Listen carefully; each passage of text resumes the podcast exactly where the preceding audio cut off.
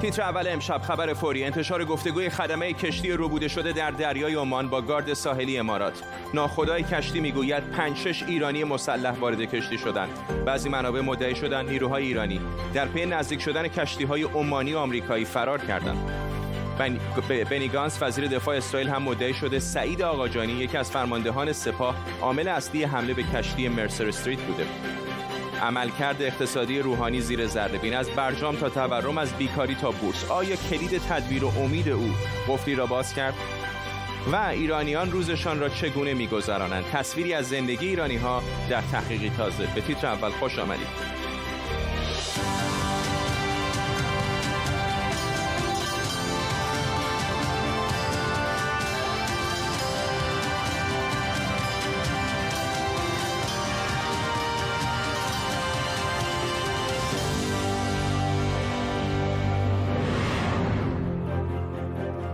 سلام و وقت بخیر. فایل صوتی گفتگوی کابین کشتی Asphalt Princess با گارد ساحلی امارات متحده منتشر شده. در این گفتگو ناخدای هندی کشتی به گارد ساحلی میگه که 5 6 ایرانی وارد وارد کشتی شدن مسلح هستند این تازه ترین مدرک از نقش احتمالی ایران در این ربایش کشتی که مقامات ایران دست داشتن در اون رو رد کرده بودند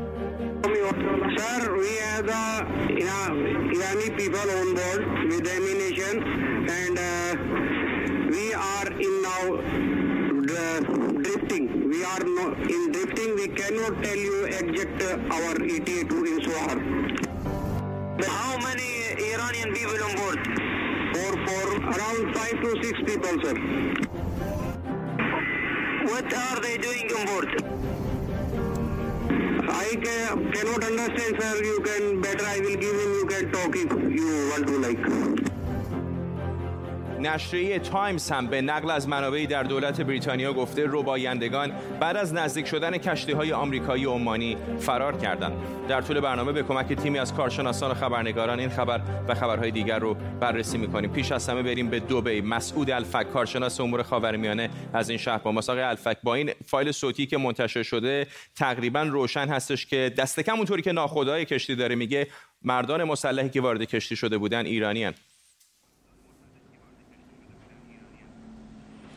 بله بر اساس این فایل صوتی باید اینا هم ایرانی باشند. اما مطبوعات امارات تا کنون هیچ خبری در این رابطه منتشر نکردم. تنها روزنامه الخلیج اشاره به مسئله تلاش چند نفر برای ربودن این کشتی منتشر کرده. حالا شاید به تحقیقات از طرف اونها هنوز ادامه داره. اما به طور کلی مطبوعات جهان عرب به طور کامل این حادثه را از دیروز تحت پوشش قرار دادند خصوصا العربی و الحدث مهمترین برنامه های خود را برای پوشش دادن این رویداد اختصاص دادن. چون می‌دونید هر رویدادی در این منطقه منطقه‌ای که در حدود 20 درصد از نفت مورد نیاز جهان از اون عبور می‌کنه بسیار حساسیت برانگیز هست. سابق هم رویدادهای مختلفی برای نفتکش ها و کشتی هایی که از این آبراه عبور می‌کردن پیش اومده که می‌تونه این رویداد در واقع نگرانی ها رو بالاتر ببره الان. باید منتظر بود تا دید که نتایج تحقیقاتی که داره صورت می‌گیره به کجا خواهد رسید. و این نتایج مسلما مهم خواهد بود. این امارات رو هم در موقعیت دشواری قرار داده. اینطور نیست. تقریبا بیشتر این اتفاقاتی که در این هفته ها و ماه های اخیر افتاده بالاخره کم و بیش نزدیک سواحل امارات بوده. این یکی هم که هرچند در آبهای دریای عمان اتفاق افتاده فاصله چندانی با بندر فجیره نداشته. بله اون نقطه ای هست که در حقیقت هم به امارات نزدیک در امارت فجیره و هم به عمان. چون در همون هنگام روز گذشته یک هواپیمای شناسایی عمان بر فراز این کشتی به پرواز در اومده. خب این مسئله مسئله اینه که امنیت مشترک کشورهای منطقه تا اندازه‌ای به همدیگه مربوط هست. و هر حادثه‌ای که در اینجا پیش بیاد رو همه اونها اثر می‌ذاره. ممنونم از شما مسعود الفک کارشناس مسائل خاورمیانه از دبی در امارات متحده عربی با ما. با انتشار فایل صوتی مکالمه کابین با گارد ساحلی و جزئیاتی که منابع بین‌المللی دارن منتشر می‌کنن ظن نقش داشتن ایران در این ربایش حالا بیش از پیش شده. در این حادثه عجیب. چند مرد مسلح وارد نفتکش آسفالت پرنسس شدند و ظاهرا بعد از اینکه ساعتی همه دنیا ماجرا رو تعقیب می‌کردند و کشتی های جنگی آمریکا و عمان راه افتادن برن ببینن چه خبره از کشتی پیاده شدن و فرار کردند روزنامه تایمز لندن به نقل از منابعش در دولت بریتانیا خبر داده که مهاجمان ایرانی بودند و قصد داشتن نفتکش رو به سمت ایران ببرن. ولی خدمه کشتی با دستکاری در موتور مانع از حرکت کشتی شدند و همزمان با حرکت کشتی های جنگی آمریکا و عمان به سمت اون مهاجمان هم از کشتی خارج شدن و فرار کردند تنها اتفاق مشابه این واقعه دو سال پیش بود که نیروهای سپاه پاسداران ایران پریدن روی کشتی باری استنا ایمپرو و به تلافی توقیف نفتکش گریس وان در جبل الطارق توسط نیروی دریایی بریتانیا این کشتی رو که داشت با پرچم بریتانیا عبور می‌کرد توقیف کردند. توی این چند هفته اخیر موارد زیادی از حملات یا اتفاقات مشکوک برای کشتی های تجاری منطقه رخ داده. ایران هم میگه کشتی های مرتبط با ایران هم با حملاتی روبرو بودند در هم همه این موارد ایران اسرائیل رو متهم کرده اما در مورد حمله به کشتی های دیگه از جمله حمله مرگبار به کشتی مرسر استریت که دو کشته هم بر جا گذاشت اسرائیل ایران رو عامل خونده و میگه شواهدی از پرتاب پهپادهای انتحاری داره. آمریکا و بریتانیا هم خواستار پاسخ بین‌المللی به ایران در مورد این حمله شدند اما اجازه بدید دوباره فایل صوتی مرتبط با گفتگوی کابین کشتی آسفالت پرنسس با گارد ساحلی امارات متحده عربی رو بشنویم. Sir, we have the Irani people on board with the ammunition and uh, we are in now drifting. We are no, in drifting. We cannot tell you exact uh, our ETA to in Sohar. How many Iranian people on board? For for around five to six people, sir. What are they doing on board? I can, cannot understand, sir. You can better. I will give him. You can talk if you want to like. فرزین ندیمی تحلیلگر امور دفاعی امنیتی در مؤسسه واشنگتن از واشنگتن با ماست. آقای ندیمی نمی‌خوام پیش داوری بکنم ولی سخته که آدم همچین فایل صوتی رو بشنوه. ناخدا داره میگه که چند مرد ایرانی مسلح وارد کشتی شدن و تصور نکنه که احتمالا دولت ایران نقش داشته. اینجا سواحل سومالی نیست در خلیج فارس است و دریای عمان که نیروهای بریتانیایی آمریکایی اماراتی عمانی دائم دارن اونجا رو نظاره می‌کنن. نظر شما چیه؟ بله این صحبت افراد مسلح مربوط یا وابسته به ایران حرف مسخره ای در اون منطقه. اونجا فقط نیرو دریایی سپاه فعال هستش و تا حدی هم نیرو دریایی ارتش و البته سپاه یک نیروی بسیج محلی هم به اسم بسیج دریایی تشکیل داده. ولی مشخصا این حرکت به نظر می‌رسه که کار نیروهای ویژه نیرو دریایی سپاه بوده که پایگاهشون در جزیره فاروره و در پایگاه مختلف هم نیرو دارن از جمله در پایگاه جاس که در نزدیکترین پایگاه به این نقطه بوده. محل اتفاق در آبهای فلات قاره عمان هست. آبهای ساحلی عمان نیست آبهای فلات قاره عمان هست. درست در نقطه که مرزهای فلات قاره ایران و امارات و عمان تقریبا به هم می‌رسن. نزدیک دهانه تنگی هرمز بوده و این نیروها به نظر می‌رسه که وقتی که با قایق وارد کشتی شدن خیلی سریع سعی کردن کنترل کشتی رو بگیرن به خدمه گفتن که با هیچ کس صحبت نکنن هیچ اطلاعی راجع به دستوری که بهشون داده حق ندارن بدن. ولی نکته جالب همین بوده که موتور کشتی از کار انداختن و در نتیجه دیگه هیچ کاری اونا نمی‌تونستن بکنن. برعکس استراین پرو که سعی کرده بود با افزایش سرعتش از محدوده تهدید دور بشه ولی چون با هلیکوپتر روش فرود اومدن دیگه کار از کار گذشته بود. ولی در این مورد یه مقداری هوشمندی خدمه باعث شد که نیروهای ایرانی نتونن اونطوری که می‌خواستن مسیر کشتی رو عوض کنن به سمت ایران. باید یدک میکشیدنش و چون در آبهای خارج از ایران بوده این کار با وجود نزدیکی ناوگان غربی کار بسیار عاقلانه غیر عاقلانه بوده و سریعا تخلیه کرد. آقای ندیمه این که ایران در ابتدا تکسیب کرده آیا اونها رو در موقعیت دشوارتری قرار نمیده در مقایسه با دفعات غرب چون خیلی اوقات می‌گفتن که وارد آبهای ساحلی ایران شدن خیلی اوقات می‌گفتن که سوخت غیرقانونی داشتن هم می‌کردن ولی این بار تکسیب کردن و الان آرام آرام داره مداری که میاد بیرون که تکسیبشون رو در واقع بسیار دشوار می‌کنه. فراموش نکنیم که دولت و نیروهای نظامی ایران سرنگون کردن هواپیمای اوکراینی را در ابتدا تکسیب کردن. پس تکسیب کردن برای اونها هیچ, هیچ کاری نداره. در این مورد هم خب هیچ مدرکی وجود نداره غیر از این نوار مکالمه و خب اطلاعاتی که از طریق رادارها رکوردر رادارها می‌تونه نشون بده. و در نهایت می‌تونن یه بهانه بیارن میگن که این کشتی داشته آشغالاش میریخته تو دریا یا آلودگی دریایی ایجاد می‌کرده. خیلی مسئله جدی نیست. مسئله جدی اینجاست که اون هدفی که داشتن و می‌خواستن نشون بدن که ما هر زمانی که بخوایم می‌تونیم با ایجاد هرج و مرج در منطقه آمده شد و در تنگه هرمز مختل بکنیم و حتی اگه بخوایم جلوشو بگیریم. که لازم باشه که موشک جلی کنیم یا به طور رسمی کار انجام ممنونم از شما. فرزین ندیمی تحلیلگر مسائل دفاعی امنیتی از واشنگتن با ما. بنیگانس وزیر دفاع اسرائیل هم گفته سعید آقاجانی فرمانده یگان پهپادی سپاه پاسداران عامل اصلی حمله به کشتی مرسر استریت بوده و از امیرعلی حاجی زاده فرمانده هوافضای سپاه هم نام برده و گفته او پشت دهها حمله پهپادی در خاورمیانه است. گانس درباره برنامه اتمی ایران هم گفته ایران ده هفته تا زمان دستیابی به سطح اورانیومی که اجازه تولید بمب اتمی رو میده فاصله داره. همکارم بابک اساقی از تلاویو با ماست. بابک زمان بسیار حساسی هست. اسرائیل انگشت اتهامو به روشنی متوجه ایران کرده و همزمان هم داره با متحدانش به خصوص ایالات متحده و بریتانیا صحبت می‌کنه در مورد واکنش احتمالی به ایران.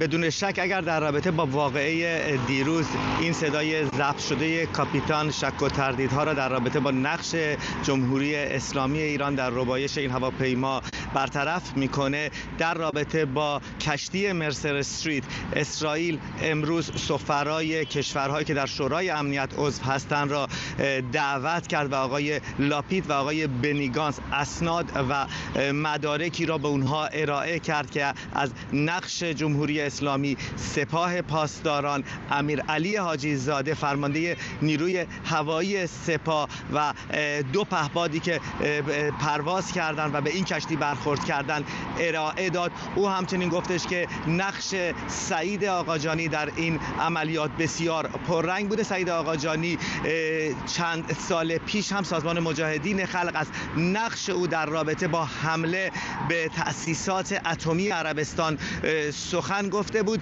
آقای لاپید هم در رابطه با مدارک و اسنادی که به شورای کشورهای شورای امنیت ارائه کرد سخن گفت و گفتش که امروز اسرائیل از آزادی عمل کامل برخوردار هستش. در رابطه با جریان هسته ای ایران آقای گانس گفتش که امروز ایران به جایی رسیده که یک کشور در آستانه هسته ای شدن هستش. یعنی تا ده هفته دیگر اورانیوم غنی شده ای را به دست خواهد آورد که می‌تونه اولین بمب هسته ای را بسازه. بابک اساقی از تل آویو ممنونم از تو. بریم به ایالات متحده آمریکا با تازه ترین تحولات و واکنش ها همکارم سمیرا قرایی از دفتر ما در واشنگتن با ماست با واکنش های آمریکایی ها. سمیرا. فرد روز سهشنبه امور خارجه آمریکا کاخ سفید و پنتاگون هر سه به تحولاتی که در اون زمان داشت رخ می‌داد واکنش نشون دادند. هنوز در اون زمان این فایل صوتی منتشر نشده بود و امور خارجه در صحبت خودش سخنگون نت پرایس اشاره کرد که هنوز زود هست برای قضاوت و اطلاعات زیادی وجود نداره. جن ساکی هم سخنگوی آقای بایدن در این رابطه صحبت کرد و گفت که به شدت آمریکا نگران تحولاتی است که در حال وقوع هست و به دقت و به استرار داره پیگیری می‌کنه تحولات رو.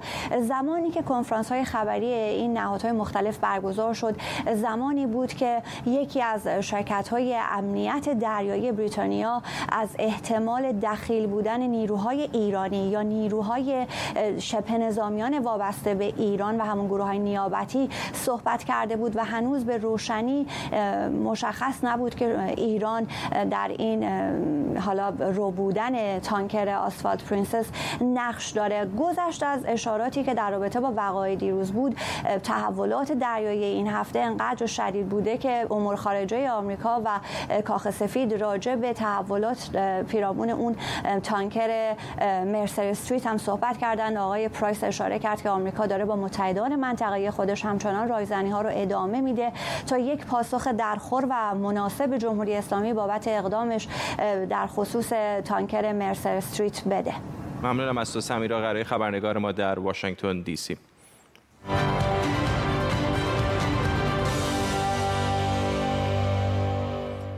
اما در زیر زربین امشب هشت سال دولت روحانی تمام شد. روحانی با رنگ بنفش شعار تدبیر امید و نماد کلید به روی کار اومد و دیروز حکم تنفیزی رو که از خامنه گرفته بود به رهبر جمهوری اسلامی پس داد. اما روحانی در این هشت سال با زندگی مردم چه کرد؟ امشب عملکرد اقتصادی روحانی رو زیر زربین می‌بریم.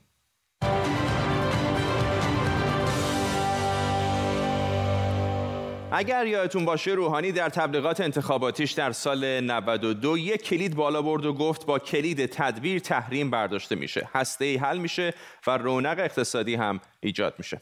بیر و امید و با کلید تدبیر حل خواهد شد. بدونید شما هسته هم حل خواهد شد تحریم هم برداشته خواهد شد رونق اقتصادی هم ایجاد خواهد شد. بذارید ببینیم دولت روحانی با اقتصاد و سفرهای مردم کرد. با قیمت نان شروع کنیم. سال 92 نون سنگک رو میخریدید 600 تومن الان هست 3000 تومن 400 درصد افزایش قیمت. نون لواش هم وضع بهتری نداره. 130 تومن بوده و حالا 650 تومنه تقریبا 5 برابر بیشتر.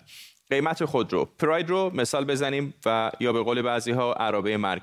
مرداد سال 92 با 18 میلیون تومن می‌شد یه پراید نو خرید. الان همون پراید 130 میلیون تومن معامله میشه. روحانی قیمت پراید رو 620 درصد افزایش داد. غالیباف همین چند روز پیش گفته بود اگر کسی امروز صاحب خونه نشه هیچ وقت صاحب خونه نمیشه. اما ببینیم با قیمت امروز کسی می‌تونه صاحب خونه بشه یا نه. اوایل دوره روحانی با 600 میلیون تومان می‌شد یک آپارتمان 110 متری نوساز در مرزداران تهران خریدی. امروز همون آپارتمان نوساز در مرزداران تهران بیش از 6 میلیارد تومن قیمت می‌خوره. یعنی حدوداً هزار درصد افزایش قیمت. من به مردم به سراحت میگم که دولت هیچگاه دنبال افزایش نرخ ارز برای تأمین کسری بودجه خودش نیست. من یک بار دیگه تاکیدم می‌پرسم. پس ما خیالمون بابت دلار راحت باشه آقای رئیس جمهور؟ بله ما همین بله رو می‌خواستم. بله. بله. بسیار خوب. نه تنها خیال مردم از نوسانات ارز در دوره روحانی راحت نبود بلکه قیمت دلار در دوره او رکورد زد. قیمت دلار الان دوروبر 26 هزار تومنه. ابتدای کار روحانی چقدر بود؟ حدودا 3300 تومن. یعنی حدود 700 درصد افزایش.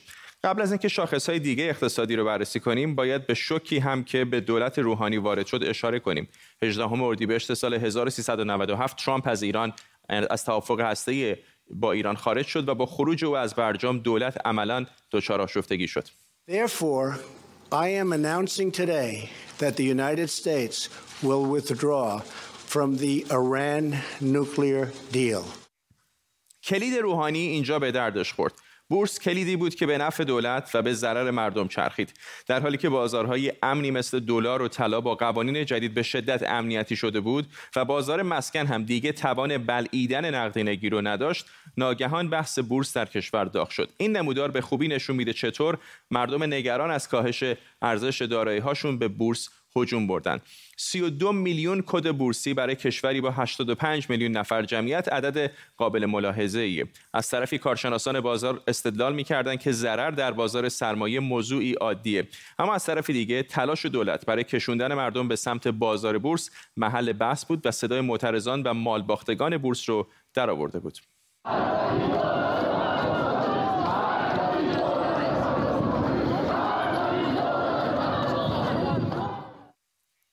موضوعی که بعدا قاضیزاده هاشمی در یکی از یکی از نامزدهای ریاست جمهوری 1400 از اون با عنوان جیببری دولت یاد کرد. توی دولت یا نمی‌دانستی که وای به حال تو یا اگر می‌دانستی که باز وای به حال تو. که مردم کوچه و بازار هرچی داشتن فروختن آوردن تو بازار سرمایه تو دیدی و خوشحال بودی. از اینکه بازار رشد می‌کنه داری جیبشونو می‌زنی؟ برگردیم به های اقتصادی. این نموداری که پشت من می‌بینید بنابر اطلاعات مرکز آمار ایرانه. نرخ بیکاری در سال 92 ده ممیز 4 درصد بوده و سال 99 بنابر آمار رسمی کمتر و به 9.6 درصد رسیده. این هم رشد اقتصادی. بانک مرکزی رشد اقتصادی سال 92 رو منفی 1.9 درصد اعلام کرده بود. این رقم سال 99 رشد داشته و به 2 دهم درصد رسیده. البته با فروش نفت و این هم ضریب جینی که در واقع شکاف طبقاتی رو نشون میده. این عدد در سال 1398 همونطور که می‌بینید به صرف ممیز 3992 رسید که این یعنی در دولت روحانی شکاف طبقاتی در ایران افزایش 9 درصدی داشته. و اگر نگاهی به آب و برق و گاز بندازیم می‌بینیم که قیمت گاز در ابتدای کار حسن روحانی 70 تومن برای فصل سرد و 120 تومن برای فصل گرم بود. در پایان کار او هر متر مکعب گاز خانگی در فصل گرم 286 تومن و در فصلهای سرد به 244 تومن رسید. یعنی افزایش قیمت گاز در فصلهای سرد حدود 250 درصد و در فصلهای گرم حدود 140 درصد بوده. این هم قیمت برق. میانگین قیمت برق در دولت روحانی از 60 تومن برای هر کیلووات ساعت در پایان دوره او به 145 تومن رسید. یعنی 140 درصد افزایش قیمت برق در دوره 8 ساله او. روحانی آب رو هم گرون کرد. در ابتدای دوره روحانی هر متر مکعب آب شهری 262 تومن به مشترکین فروخته می‌شد. این عدد در پایان کار دولت او به طور میانگین 510 تومن به ازای هر متر مکعب بود. یعنی حدوداً دو برابر. خب منم مثل شما صبح جمعه دیدم قیمت تغییر کرده. برای اینکه من به شورای امنیت کشور واگذار کرده بودم. بهشون گفته بودم به من نمی‌خواد بگید. بنزین در دولت روحانی شاید بیش از هر چیز یادآور اعتراض ها و کشته های آبان 98 باشه. بنزینی که در دولت احمدی نژاد هنوز سهمیه ای بود در دولت روحانی با حذف سهمیه تکلیف حذف سهمیه تکلیفش معلوم و یکسره شد. میانگین قیمت آزاد و سهمیه ای که در ابتدای دوره روحانی لیتری 450 تومن بود در آبان 1398 قیمتش به 3000 تومن رسید. روحانی قیمت بنزین رو حدود 570 درصد افزایش داد. و بالاخره در یک نگاه کلی این تورم سالانه اعلامی از سوی مرکز آمار در سال 1392 همونطور که می‌بینید چیزی حدود 32 درصد بود. تورم سالانه در سال گذشته حدوداً 37 درصد بوده 5 درصد افزایش. اما برای درک بهتر شرایط باید شاخص کل رو مبنا قرار بدیم. شاخص کل تورم در ابتدای امسال به 303 واحد رسیده یعنی سطح عمومی قیمت کالا و خدمات در کشور در ابتدای امسال نسبت به سال 1392 چیزی حدود 315 درصد افزایش داشته. به تعبیر دیگه ارزش یارانه 45 هزار تومانی سال 92 الان حدود ده هزار تومنه روز یک شنبه اعضای هیئت دولت حسن روحانی بعد از آخرین جلسه دولت دوازدهم از پله های نهاد ریاست جمهوری در خیابان پاستور بالا رفتن. لبخند زدن و عکس یادگاری گرفتن.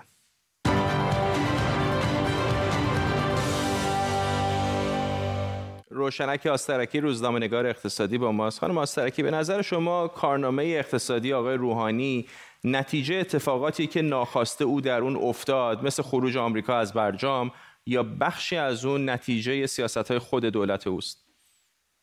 من فکر می‌کنم آقای روحانی که با یک وعده فروشی بسیار بسیار خائنانه به مردم ایران روی کار اومد و مردمی که از تحریم های ابتدای دهه 90 و در دولت احمدی نژاد چشمشون ترسیده بود ایشون اومد و یک عالم وعده های اقتصادی به مردم داد. شما در گزارشتون همه را اشاره کردید مرور کردید و بعد روی کار اومد. منتها این موضوعی که به دلیل خروج دونالد ترامپ از برجام دولت روحانی نتونسته کارهای اقتصادی و برنامه اقتصادیش رو پیش ببره. صرفا یک توجیهی هست که از سوی دولت مردم و از سوی هواداران دولت بیان میشه. به چه دلیلی؟ اگر ما هشت سال ریاست جمهوری حسن روحانی رو تقسیم کنیم به سه دوره پیش برجام برجام و پس برجام کاملا مشخص هست که در دوره‌ای که برجام بود و نفت خام ایران داشت به فروش می‌رسید هم پولی که درآمد ارزی که از فروش نفت خام ایران دولت به دست می آورد رو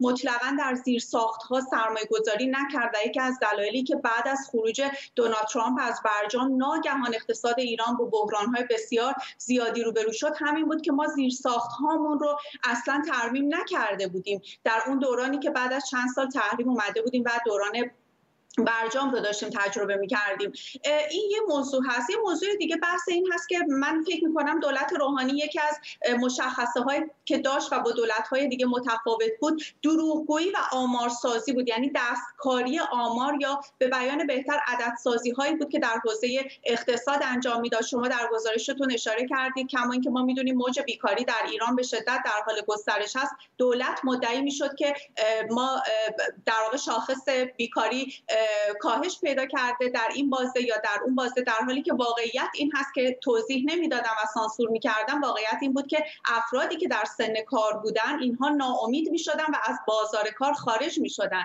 این یک موضوع هست. یک موضوع دیگه که باید بهش اشاره کرد بحث رشد اقتصادی هست. دولت روحانی اون مقطع زمانی برجام که مدعی رشد اقتصادی بود در واقع داشت درآمد خامفروشی نفت رو که بعدم توضیح می‌شد در حوزه رانت رو به اسم در واقع رشد اقتصادی اقتصادی به آمارسازی می‌کرد و به مردم ارائه می‌داد که واقعیت اینه که ما رشد اقتصادی نداشتیم در دولت روحانی و اگر یک حکومت درستی در ایران سر کار بود به نظر من باید تیم اقتصادی حسن روحانی و شخص خودش قطعا محاکمه می‌شدن برای این خیانتی که به اقتصاد ایران کردن.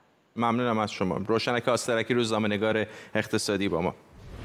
خبری فوری داریم دقایق پیش اعلام شد که علیرضا زاکانی به عنوان شهردار جدید تهران انتخاب شده. آقای زاکانی پیشتر نماینده مجلس و نامزد انتخابات ریاست جمهوری 1400 هم بود. احتمالاً به یاد دارید مناظره های او رو در انتخابات ریاست جمهوری به عنوان یکی از نامزدهای اصولگران. خبری هستش که خبرگزاری های ایران لحظاتی پیش منتشر کردن. آقای زاکانی با بیشترین آرای منتخبین شورای ششم شهر تهران به عنوان شهردار جدید تهران انتخاب شد و به این ترتیب جایگزین پیروز هناچی خواهد شد که تا پیش از این سمت شهرداری تهران رو در دست داشت. می‌دونید شهرداری تهران یکی از سمت مهم هست در ایران و بسیاری از چهرهای شناخته شده سیاسی ایران از جمله محمد باقر غالیباف و محمود احمدی نژاد در این سمت زمانی کنترل شهر تهران رو در دست داشتن. علیرضا زاکانی شهردار جدید تهران شد.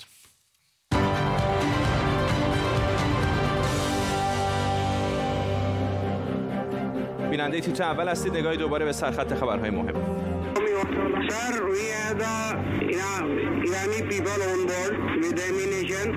اینا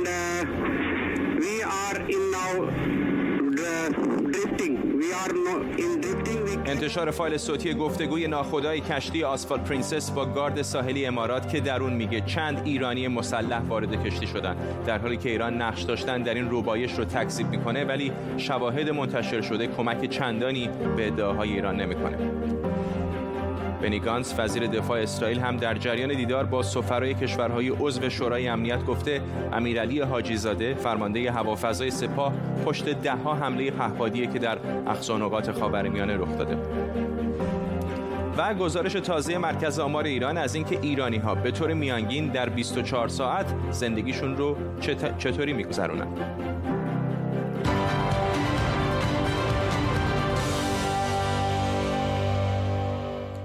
وضعیت کرونا در نقاط مختلف ایران بحرانی. ظرفیت پذیرش بیمارستان ها پر شده و گفته شده که سیستم بهداشتی کشور در حال فروپاشی. فقط در 24 ساعت گذشته 409 نفر جانشون رو بر اثر ابتلا به کرونا از دست دادن و بیش از 39 هزار نفر هم بیمار جدید شناسایی شدند روند واکسیناسیون همچنین به کندی پیش میره و تا الان کمتر از 3 میلیون نفر در ایران هر دو دوز واکسن رو دریافت کردن. با وجود این شرایط بحرانی و درخواست مکرر عبدالرضا رحمانی فضلی وزیر کشور گفته که تعطیلی دو هفته کشور برای مهار کرونا فعلا منتفیه. همزمان با بالا رفتن بی سابقه آمار افراد فوت شده و موارد ابتلای روزانه در ایران گزارشهایی هم از کمبود شدید داروهای اساسی مثل سرم و آب مقطر در تهران و شهرهای دیگه مثل مشهد و اصفهان منتشر شده. علیرضا زالی رئیس ستاد کرونا در تهران هم گفته کمبود سرم در بیمارستان ها جدیه. دکتر حسن نائب هاشم پزشک و از فعالان حقوق بشر از وین با ماست. آقای نایب هاشم چطور می‌بینید شرایط ایران رو؟ یک تصویر تاریکی به نظر میاد که در این هفته های اخیر وجود داشته. یک امیدهایی بعد به وجود آمد که شاید واکسن داخلی واکسن خارجی یکم شرایط بهبود بده ولی هیچ نشانه وجود نداره که تعداد مبتلایان و تعداد کسانی که دارن فوت می‌کنن رو به کاهش باشه.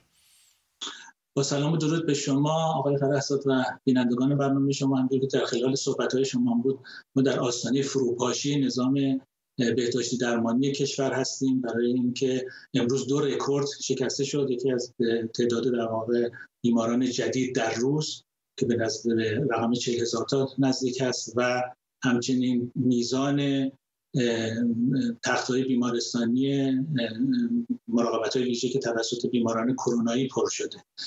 در تمام دوران کرونایی ما با این ارقام مواجه نبودیم و همونجور که شما میفرمایید اگر آقای نمکی صحبت کرد که باید تعطیل بشه تهران حداقل برای دو هفته منظور این بود که از آن زمان تعطیل بشه و حالا می‌بینیم که هیچ اقدامی در این جهت نیست و هیچ علامتی در این جهت که ما این ارقامی که گفتم رو به بالا نره و ما به پیک این اوج پنجم برسیم هنوز دیده نمیشه و باید روزهای خیلی سختری رو مواجه باشیم. در این شرایط هستش که ما می‌بینیم حتی سرم نمکی در کشور یافت نمیشه و اگر یافت میشه به قیمت گذاف تا هشت برابر فروخته میشه در بازار سیاه. می‌بینیم که یکی از داروهایی که هست رمدسیویر که می‌تواند بر حد معینی تاثیرگذار باشه از رقم 5 میلیون تا 30 میلیون برای هر دوز یا هر وایال فروخته میشه. یعنی اینکه اگر یعنی می‌تونه در واقع یک درمان 150 میلیون تومن فقط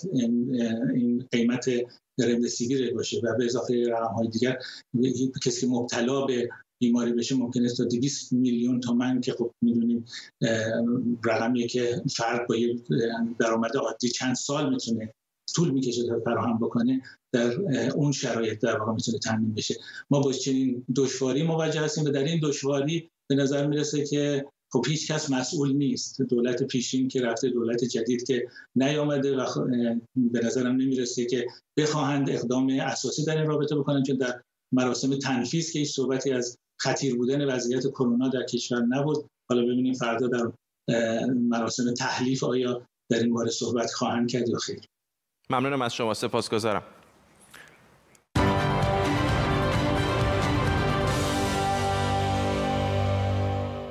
خب بپردازیم به یه خبر دیگه. شما چند ساعت در روز کتاب می‌خونید یا تفریح می‌کنید؟ مرکز آمار ایران در گزارش تازه ای آمار جالبی از اینکه ایرانی ها در شهرها به طور میانگین 24 ساعت زندگیشون رو چطوری میگذرونن منتشر کرده. بیشترین وقت ایرانی ها صرف رسیدگی به خودشون میشه یعنی خوردن و خوابیدن و حمام و آرایش و سایر امور شخصی که 11 ساعت و 34 دقیقه در شبانه روز طول می‌کشه. گردش و تفریح و سرگرمی و ورزش بعد از اون بیشترین وقت ایرانی ها رو می‌گیره و حدودا 4 ساعت و 19 دقیقه است. ایرانی ها برای کار کردن یا دنبال کار گشتن در کل حدود دو ساعت و 46 دقیقه وقت می‌ذارن که البته بین زنان و مردان یه خورده تفاوت وجود داره. زمان اشتغال مردان یا دنبال کار بودنشون بیشتره در حالی که زنان خیلی بیشتر از مردان در خانه کار می‌کنن و بدون مزد هم کار می‌کنن مثل غذا درست کردن و کارهای خونه. ایرانی ها یک ساعت و نیم از هر طول شبانه روز رو هم صرف معاشرت یا تعامل با دیگران می‌کنن اما میزان کار داوطلبانه فقط دو دقیقه در روزه. یعنی مثلا کارهای مربوط به امور خیریه کارزارهای اجتماعی یا کمک به دیگران. حالا بیایم ببینیم در کشورهای دیگه اوضاع چطوریه. مثلا در چین مردم به طور میانگین 5 ساعت و 25 دقیقه کار می‌کنن. حدود یک ساعت صرف مطالعات دانشگاهی و تحصیلی 9 دقیقه ببخشید 9 ساعت خواب 56 دقیقه کار داوطلبانه یا پرداختن به علایق فردی و نزدیک 4 ساعت هم صرف تفریح و سرگرمی و معاشرت می‌کنن. یونان از نظر میانگین تفریح و سرگرمی و معاشرت بالاتر از کشورهای دیگه توی این بررسی قرار می‌گیره با میانگین 5 ساعت و 40 دقیقه.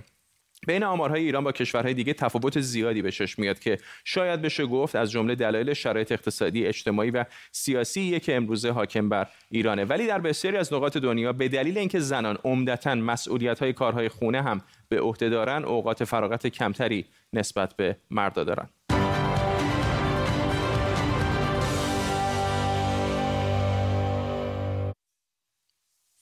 اما بریم به همسایگی ایران در افغانستان. کابل پایتخت این کشور سهشنبه شاهد حمله گروهی انتحاری به محل اقامت سرپرست وزارت دفاع این کشور بوده. طالبان مسئولیت این حمله که منجر به کشته و زخمی شدن نزدیک به سی نفر شده رو بر عهده گرفته. طالبان گفته این آغاز عملیات تلافی جویانه علیه شخصیت ها و رهبران دولت افغانستانه. همزمان مردم کابل دیشب هم به خیابان ها اومدن و با گفتن الله اکبر اقدامات طالبان رو محکوم کردند.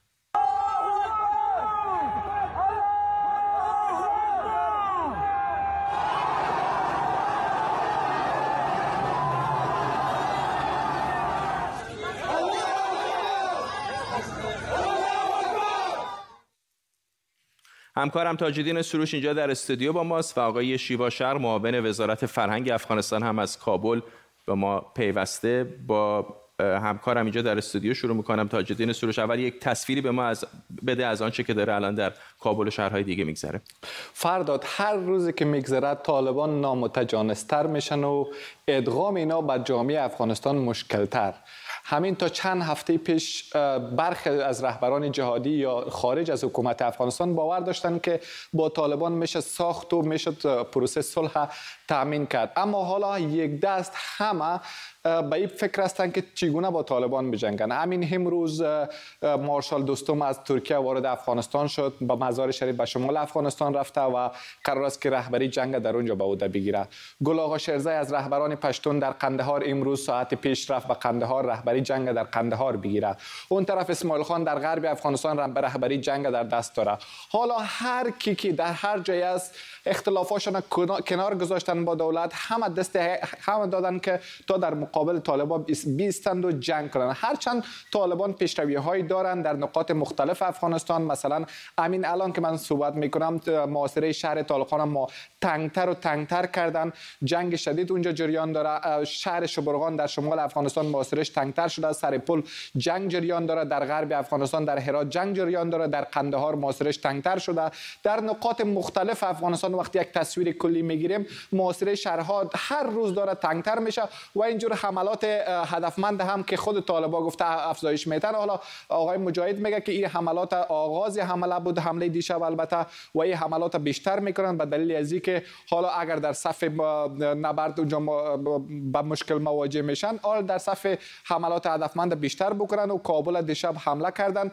و ناگفته نباید گذاشت که دیروز آقای مجاهد گفته که شعار الله اکبر از ماست و مردم افغانستان هم ای را بدارن که ما کسایی که در این حرکت پیوستن با ایشان برخورد می‌کنیم. آقای شرق واقعا این چه اتفاقی است که در افغانستان داره میفته بعضی از مقامات و آمریکایی‌ها دارن میگن که نه با طالبان داریم مذاکره می‌کنیم امید داریم راه حل مسالمت آمیزی به دست بیاد ولی در عین حال طالبان هم تو دارن می‌کشن و اعدام می‌کنن و سر می‌برن. آخه این چه نوع مذاکره و امید به صلحی هست؟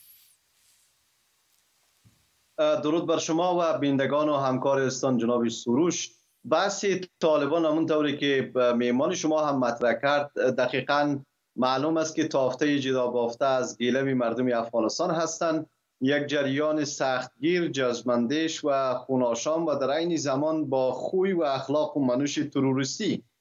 طالبان هیچ گزینه نرمی جز خشونت ندارند و به مذاکره و گفتگو و نتایجی که بتوانند راه را برای یک افغانستان پس و آشتی هموار بکنن واقعا باورمند نیستند نعره الله اکبر و تکبیر همگانی از تار و پود جامعه افغانستان در هرات در بلخ و در بدخشان و در کاپیسا در همه جای افغانستان شکست روایت طالبان انزجار از طالبان و همچنان فراموشی و دفن طالبان در روان جمعی مردم افغانستان هست. طالبان دقیقا ماهیت خودشان را به نمایش گذاشتند و در برابر مردم افغانستان زنان و کودکان از هیچ گونه سنگدلی دریغ نکردند وضعیتی که در افغانستان میگذره کوتاه سخن این که ناشی از دهشت افغانی و دهشت پروری و بی‌اعتنایی بسیاری از کشورهایی بوده که نسبت بر منابع تمویل تروریستان و دهشت افغانان در این 20 سال گذشته بی‌اعتنا بودند. آقای شرق این صداهای الله اکبری که در افغانستان پخش میشه در اعتراض به طالبان دیدنی هست در شبکه اجتماعی ولی مبارزه که طالبان دارن می‌کنن مبارزه مدنی نیست. آیا با الله اکبر میشه در مقابل کلاشنیکوفای طالبان مقابله کرد؟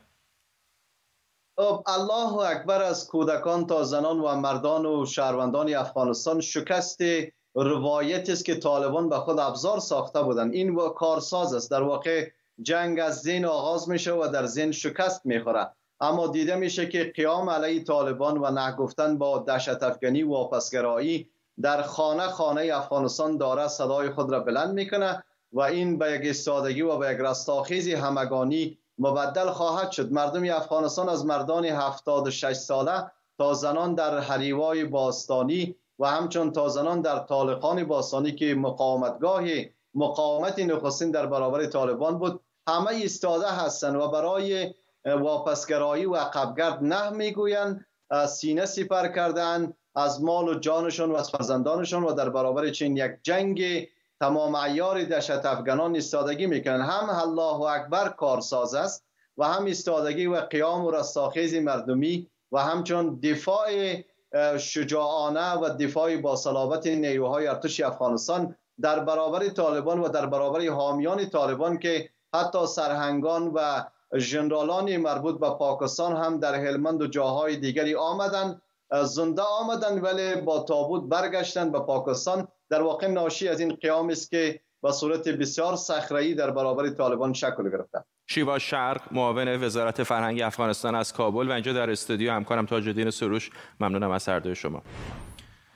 تصاویر زنده داریم از بیروت. پایتخت لبنان به یاد دارید. دقیقا پارسال در همین روزها بود که انفجاری مهی بندر بیروت رو به لرزه در آورد و بسیاری از مردم لبنان رو به ترس و وحشت انداخت. این انفجار روز 4 اوت سال 2020 در بندر بیروت اتفاق افتاد. تحقیقات در مورد دلایل اون همچنان در جریان هست. گزارش های زد و نقیزی در مورد میزان مواد منفجره در این بندر و دلیل و عاملان این انفجار هنوز مطرح هست. تصاویری که می‌بینید در بیروت هست. مراسمی به یادبود کشته های انفجار بیروت در چهارم اوت سال 2020 همون 14 مرداد سال 99 و خبر فوری که پیشتر بهتون گفتم و دوباره تکرار می‌کنم خبرگزاری های ایران اعلام کردند که علیرضا زاکانی به عنوان شهردار جدید تهران انتخاب شده. آقای زاکانی نماینده پیشین مجلس و نامزد انتخابات ریاست جمهوری سال 1400 بود. احتمالا مناظره های او رو در قامت یکی از نامزدهای اصولگرا در جریان انتخابات ریاست جمهوری ایران به یاد داشته باشید. بیشترین آرای منتخبین شورای ششم تهران به او رسید و به این ترتیب او شهردار تهران شده و جانشین شهردار فعلی خواهد شد. پیروز هناچی می‌دونید که بسیاری از مقامات فعلی و قبلی جمهوری اسلامی از جمله قالیباف و احمدی نژاد هم زمانی شهرداران تهران بودند. به این ترتیب می‌رسیم به پایان تیتر اول امشب. ممنون از همراهیتون. تا برنامه بعدی که شنبه خواهد بود ساعت 8 شب وقت تهران. بدرود.